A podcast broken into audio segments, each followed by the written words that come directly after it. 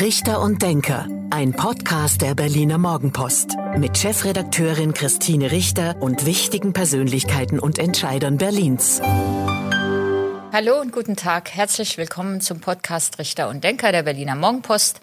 Mein Name ist Christine Richter. Ich bin die Chefredakteurin der Berliner Morgenpost und heute denkt mit mir Ingo Malter, der Geschäftsführer der Wohnungsbaugesellschaft Stadt und Land. Guten Tag, Herr Malter. Einen schönen guten Tag, Frau Richter. Ich freue mich sehr, dass ich hier bei Ihnen sein darf und auf dieses Gespräch. Es ist nicht nur eine Premiere, dass Sie im Podcast dabei sind, sondern es ist auch eine Premiere, denn wir sind heute an der Friedrichstraße. Die Berliner Morgenpost zieht um an die Friedrichstraße vom Kurfürstendamm und diesen Podcast nehmen wir zum ersten Mal in den Redaktionsräumen an der Friedrichstraße auf. Das noch für unsere Zuhörerinnen und Zuhörer. Schön, dass Sie hergekommen sind. Ich habe es geschafft, ja. Herr Malta, wie ist die Lage bei der Wohnungsbaugesellschaft Stadt und Land? Ja, wie ist die Lage? Also im Unternehmen möchte ich sagen, es ist die Lage insgesamt gut, stabil. Noch stabil muss man vielleicht auch sagen, denn die Anforderungen, die jetzt äh, unmittelbar bevorstehen, sind immens. Äh, Sie äh, berichten jeden Tag, viele berichten jeden Tag über das Thema Wohnen, Mieten, Neubau. Äh, jetzt kommen zusätzlich neue Themen dazu. Photovoltaik auf Dächern, Dekarbonisierung in 15 bis 20 Jahren. Sowas ist natürlich alles mit ähm, Investitionen verbunden.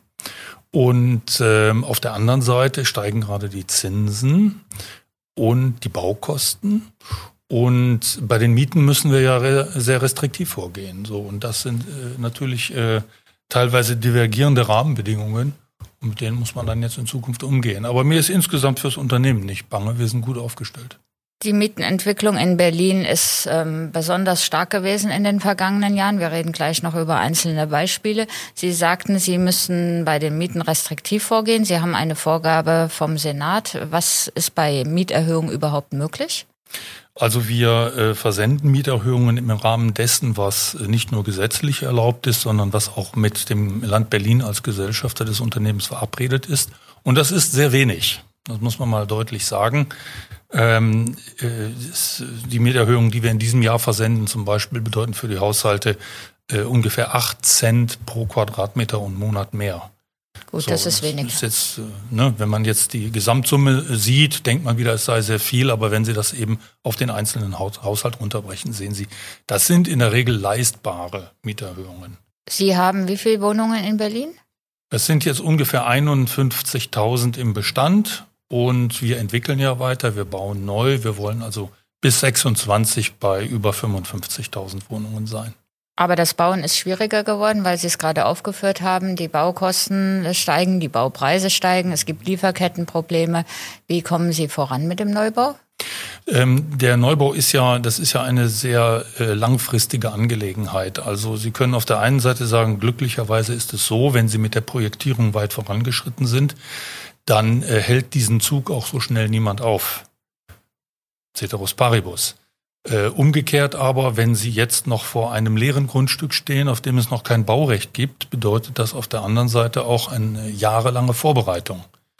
Äh, so ist das nun mal mit einem Produkt, das vielleicht 100 bis 120 Jahre voraussichtlich halten wird. Das hat nun mal keine Herstellungszeit von einem Monat. Das dauert ein bisschen.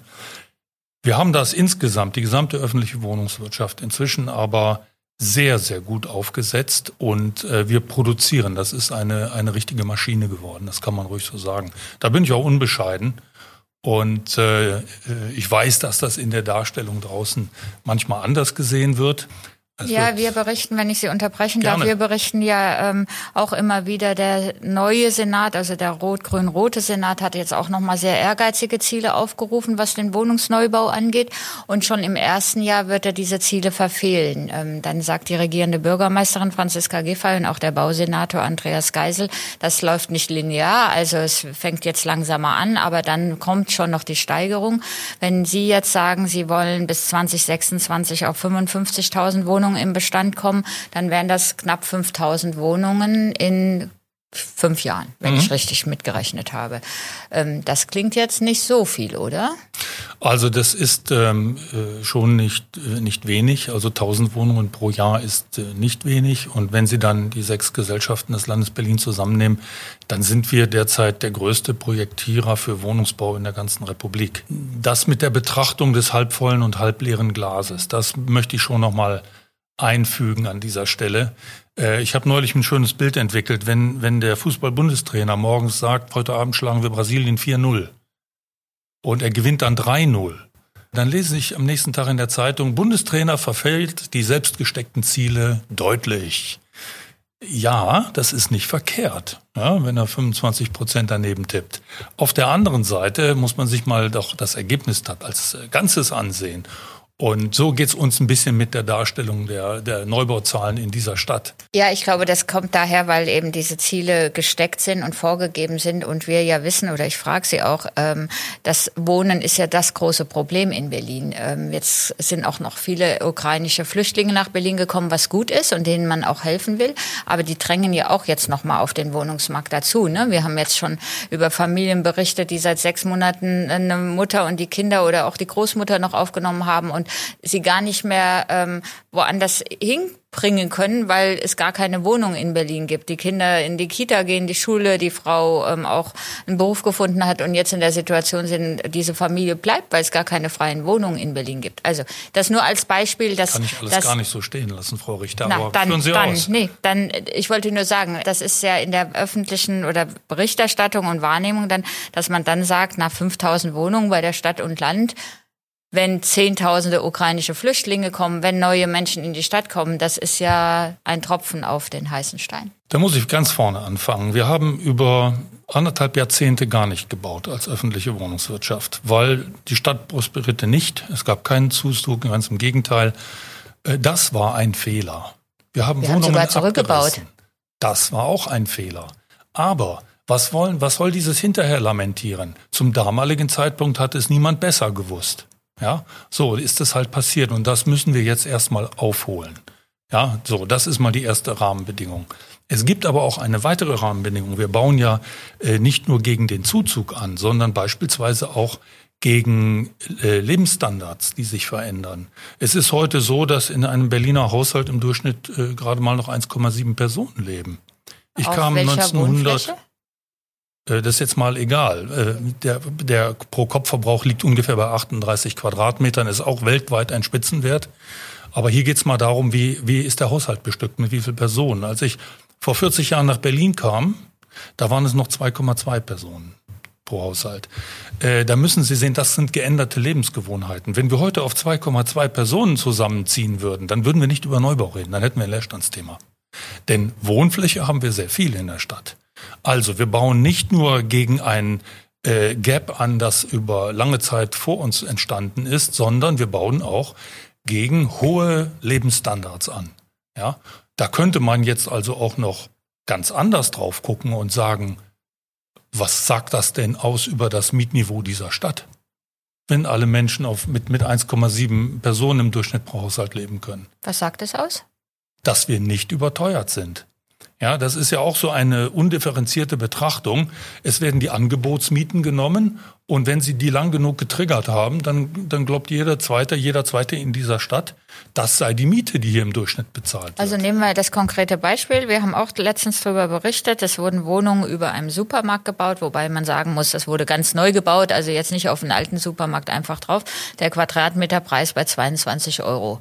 In im Innenstadtbezirk Prenzlauer Berg ist natürlich auch eine bevorzugte Wohnlage. Aber 22 Euro pro Quadratmeter ist schon eine Menge. Das ist doch der Neubau, wie Sie es richtig gesagt haben. Das macht doch überhaupt keine Aussage über die Durchschnittsbestandsmiete. Ja, die ich Ihnen jetzt auch nicht aus dem Hut zaubern kann, weil das wird ja nicht gemessen. Ja, das sind ja, Sie wissen es einmal bei Einzug vielleicht und ähm, Sie wissen, was im Neubau aufgerufen wird. Sie wissen auch, was bei der Wiedervermietung für Angebotsmieten im Internet stehen. Aber das ist alles kein Indikator für die Durchschnittsmiete im Bestand dieser Stadt. Ja, gut, Herr Malter, wir haben ja über, wir kommen sicherlich noch drauf auf das, ähm, den Volksentscheid Enteignung. In dem Zusammenhang ist ja immer sehr viel über die Deutsche Wohnen berichtet worden mhm. und auch die als ähm, böser Vermieter dargestellt wurde. Und wenn man dann genauer hingeguckt hat, hat sie in der Innenstadt äh, Mieten zwischen sechs und sieben Euro pro Quadratmeter genommen. Also wir als Berliner Morgenpost haben uns auch immer sehr bemüht, das klarzustellen und nicht einfach nur zu sagen, dieser Konzern ist der Böse, sondern mal genau hinzugucken, was für Mieten genommen werden. Zurück zu Ihnen. Ja, das ist aber auch äh, ein, ein Grundsatzthema und da ist äh, sehr viel Psychologie auch mit drin. Ähm, ein ein äh, Vermieter, eine Firma, die Wohnungen vermietet, die hat nicht grundsätzlich ein positives Image. Das ist inzwischen so Usus. Ne? sind so wie Gebrauchtwagenhändler, die haben auch kein gutes Image. Und verstehen Sie das? Und ähm, ich kann es nur vor folgendem Hintergrund mir vorstellen. Wenn Sie das, wenn Sie den Warenkorb eines Privathaushaltes betrachten, dann ist eines Mieterhaushaltes, dann ist die Miete der größte Einzelposten. Das ist mal Fakt. Und deswegen übrigens ist auch staatliche Regelung legitim. Ja, das, es gibt ja keine andere Branche, deren Mietpreisgestaltung im BGB geregelt ist. Bei uns schon. Ja, wo wir uns ein bisschen zur Wehr setzen, ist, wenn mit großer Lässigkeit äh, der Energiewirtschaft äh, Sondertöpfe eröffnet werden, wenn sie in die Enge kommt, während man mit derselben Lässigkeit bei uns sagt, die, die Miete muss runter. Wie die Wohnungswirtschaft das macht, ist scheinbar jedem egal und jeder. So, und äh, an der Stelle nutze ich auch hier diese Gelegenheit, um das ganz offen zu sagen, um eine andere Position mal aufzumachen und zu sagen, äh, eine Wohnung ist auch was wert. Die hat was gekostet in der Herstellung. Und wenn Sie wissen wollen, wie wertvoll eine Wohnung ist, dann fragen Sie mal Menschen, die keine haben. Ja, so. Und da muss man dieses Äquivalent, das fehlt mir in der Diskussion oft. Ja. Haben Sie denn den Eindruck, dass es vom Berliner Senat, zumal von diesem neuen Berliner Senat mit der regierenden Bürgermeisterin Franziska Giffer an der Spitze mehr gesehen wird als in der Vergangenheit? Ich habe nach wie vor die Hoffnung. Ähm, schauen Sie, Politik, äh, egal welcher Couleur, ist doch immer im Dilemma. Ja, Sie müssen auf der einen Seite äh, die Wirtschaft fördern einer Stadt. Die Wirtschaft sorgt für Arbeitsplätze, für Einkommen, für für gute Verhältnisse auch der Privathaushalte. Ähm, auf der anderen Seite müssen Sie gucken, dass Sie beim Thema Mieten, weil es eben ständig im, in, im Diskurs steht, äh, dass Sie dort regulierend eingreifen. Wir als öffentliche Wohnungsunternehmen werden uns als Letzte gegen diese Eingriffe wehren. Ich beklage nur manchmal, dass etwas undifferenziert vorgegangen wird. Ja, das war auch für uns als Berliner Morgenposten Thema, dass als es auf einmal ähm, immer mehr dieses Gegeneinander gab und die Immobilienkonzerne oder auch die Wohnungsbaugesellschaften oder private Investoren hingestellt wurden als diejenigen, die ähm, die Bösen sind und die eigentlich nur die Mieter ausnehmen wollen. Das war ja nicht unser Eindruck. Natürlich gibt es die schwarzen Schafe, natürlich gibt es sie. Sind, glaube ich, in der Wahrnehmung auch nicht unbedingt die großen, sondern eher kleinere oder mittlere, die dann diese extremen Mieten aufheben. Aber das hat uns auch gestört. Deswegen meine Frage, ob der Senat, äh, ob Sie da eine Änderung wahrnehmen, weil zum Beispiel Frau Giffer ja jetzt auch ein Bündnis für mehr Wohnungsneubau und stabile Mieten aufgerufen hat. Danke, dass Sie es nochmal wiederholen und ob ich da eine, eine Veränderung wahrnehme. Ähm, wir haben äh, sehr viel Unterstützung seitens unseres Gesellschafters Land Berlin, was den Neubau angeht. Wir haben einen äh, sehr viel offeneren Dialog, was die äh, wirtschaftliche Stabilität der Unternehmen angeht. Wir werden mit unseren Vorschlägen dort äh, viel eher gehört, als das in der Vorgängerregierung der Fall war.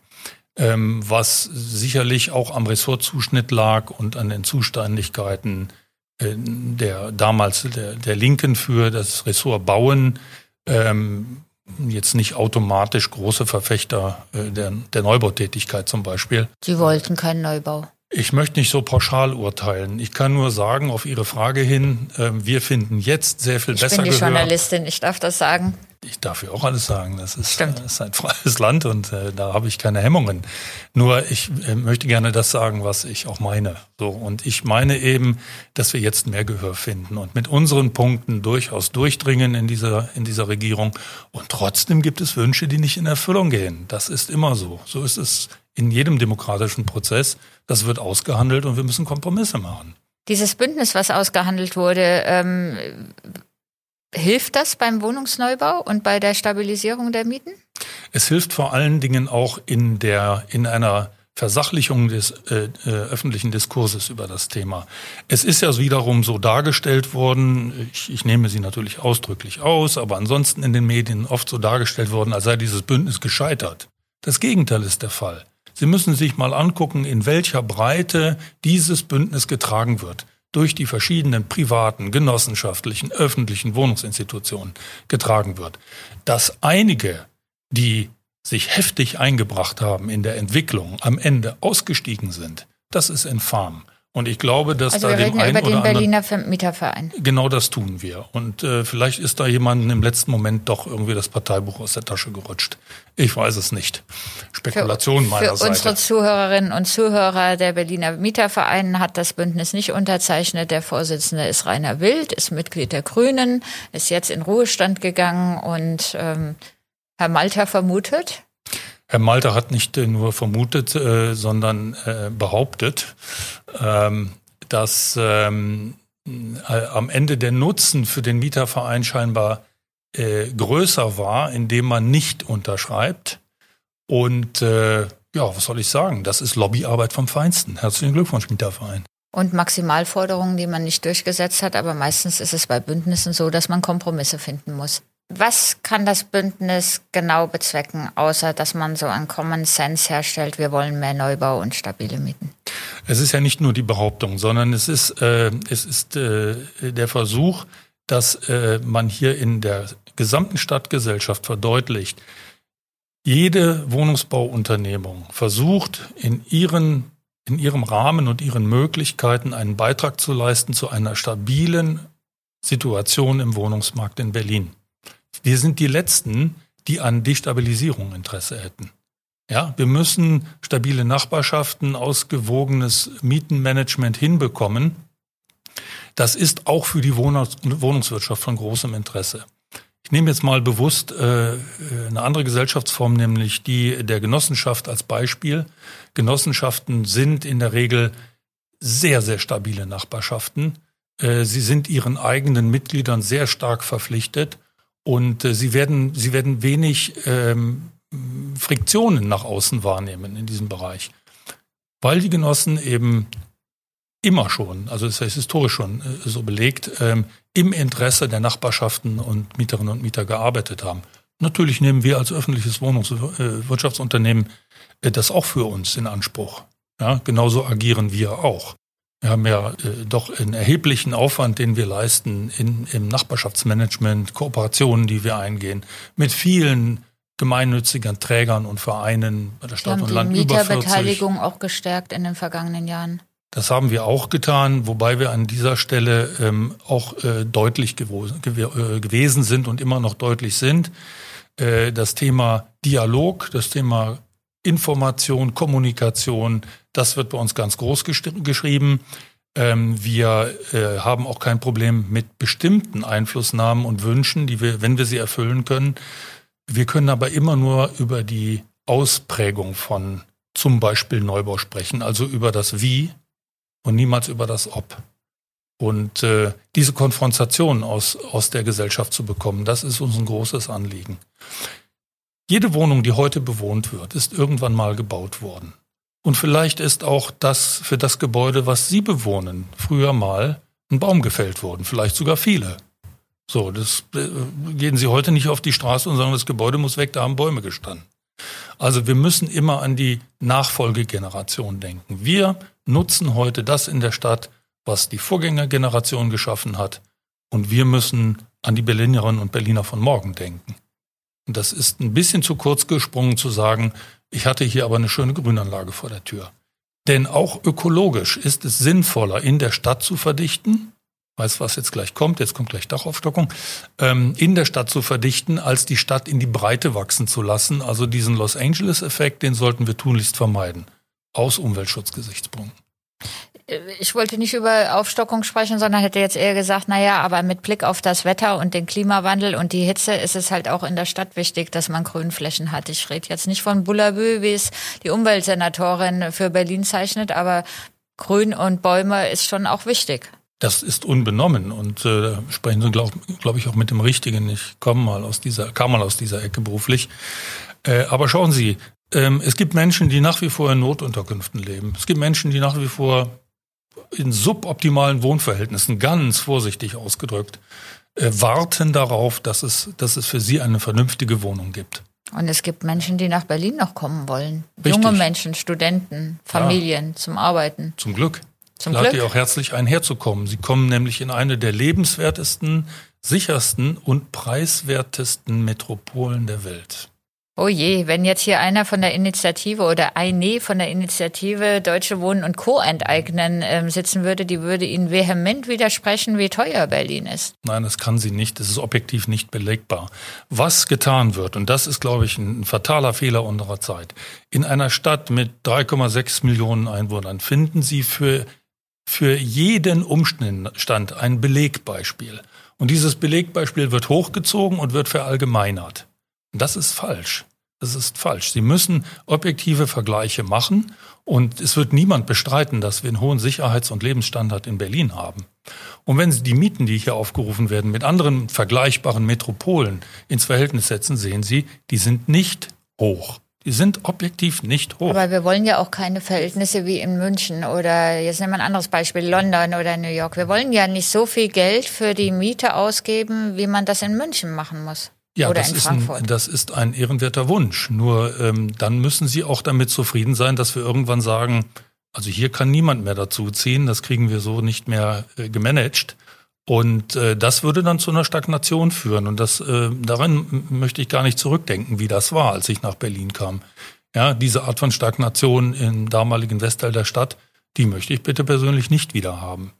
Ja, wer weltoffen sein möchte, der kann nicht pro protektionistisch sein, wo es ihm gerade passt.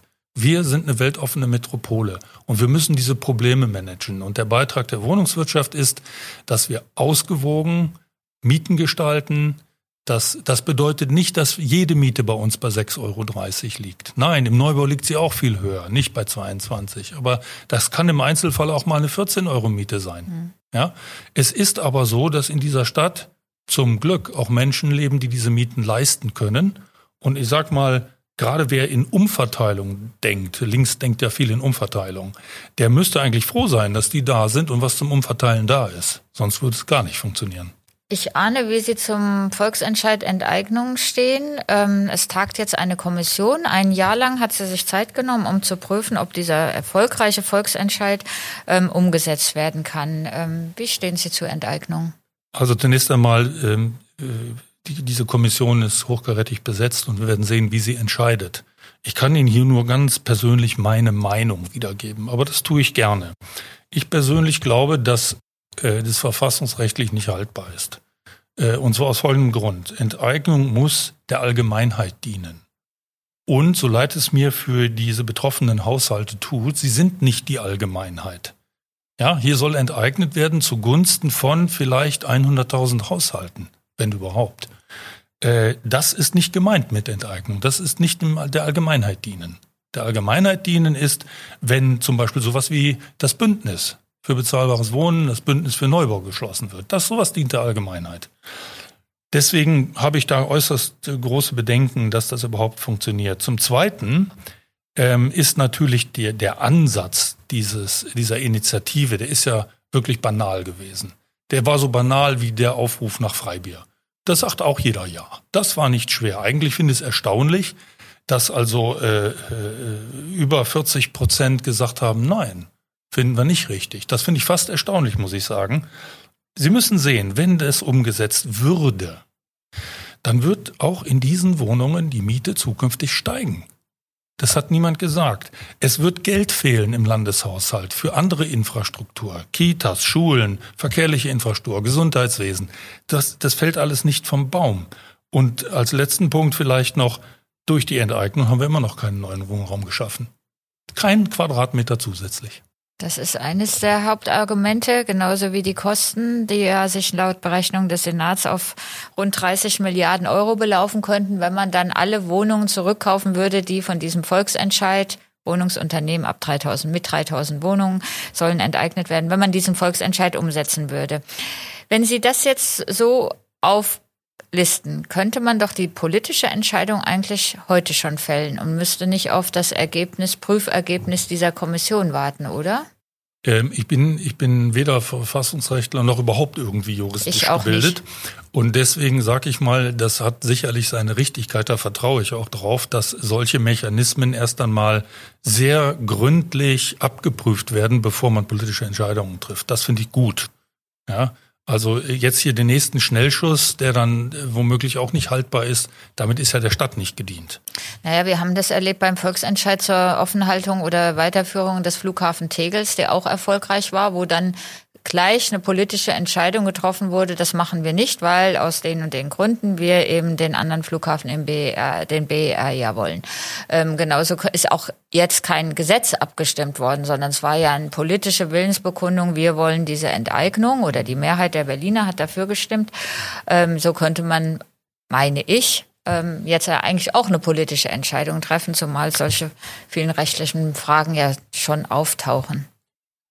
Ich weiß es nicht genau, um es deutlich zu sagen, ob das so jetzt gehen würde. Aber ich unterstelle das jetzt mal, was Sie sagen, dass das dem so wäre, dass man das machen könnte. Ja, dann müssen Sie aber einen anderen Gast hier ans Mikrofon holen. Ne? Dann müssen Sie jemanden aus der Politik holen dazu. Das da stimmt. bin ich nicht berufen. Das stimmt. Ich habe das auch schon mit oder habe das auch schon mit ähm, Herrn Geisel diskutiert und den anderen, aber Ihre Meinung hat mich natürlich auch dazu interessiert. Was sagen Sie einer jungen Familie, die jetzt nach Berlin ziehen will und eine Wohnung sucht? Also erstmal sage ich herzlich willkommen. Mal ganz klar, ich freue mich, wenn Menschen in diese Stadt kommen. Äh, ich bin Wahlberliner und Überzeugungsberliner und äh, finde es insgesamt trotz aller Schwierigkeiten, trotz aller Verwerfungen großartig, wie sich Berlin entwickelt. Äh, und freue mich deswegen über jeden, der das ähnlich sieht und auch in diese Stadt kommt. Ähm, ich finde es auch großartig, was wir für eine Integrationsarbeit leisten bei den geflüchteten Menschen, die zu uns gekommen sind. Äh, da müssen wir uns überhaupt nicht verstecken. Es wird schwer bei der Wohnungssuche. Ich würde natürlich als erstes empfehlen, schauen Sie mal auf die Internetseiten der städtischen Wohnungsbaugesellschaften. Das so viel, so viel äh, Eigenwerbung muss dann an der Stelle natürlich das, auch sein. Äh, das mache ich auch. Wir kriegen neue Kolleginnen und Kollegen, denen empfehle ich auch immer erstmal auf dieser Danke. Seite zu gucken. Sehr gerne. Wunderbar. Und ansonsten ein, ein wenig Geduld haben. Ja, und äh, äh nochmal eine Herzensangelegenheit von mir.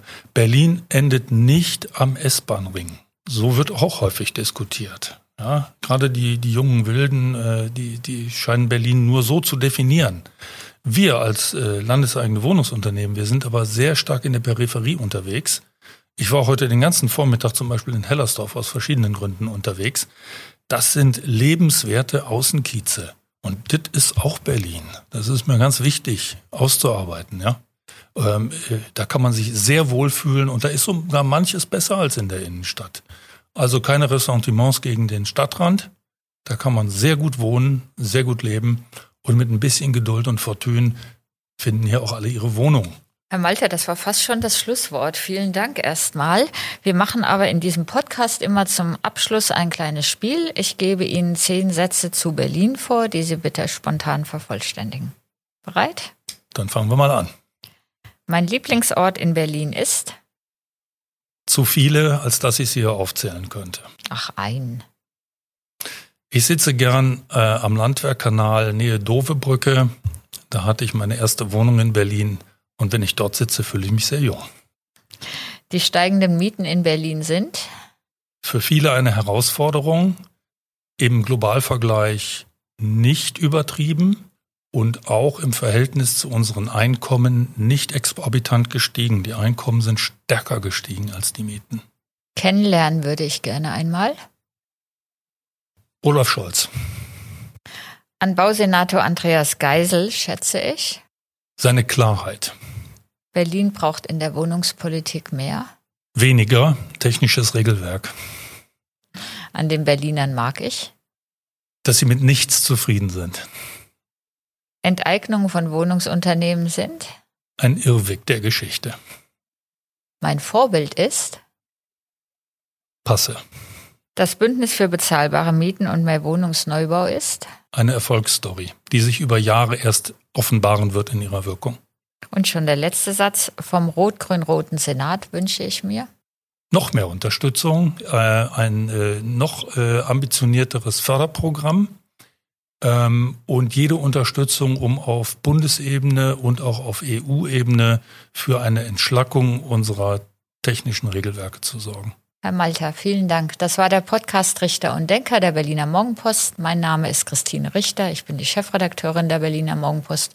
Und heute hat mit mir gedacht Ingo Malter, der Geschäftsführer der Wohnungsbaugesellschaft Stadt und Land in Berlin. Herzlichen Dank, Frau Richter. Dankeschön.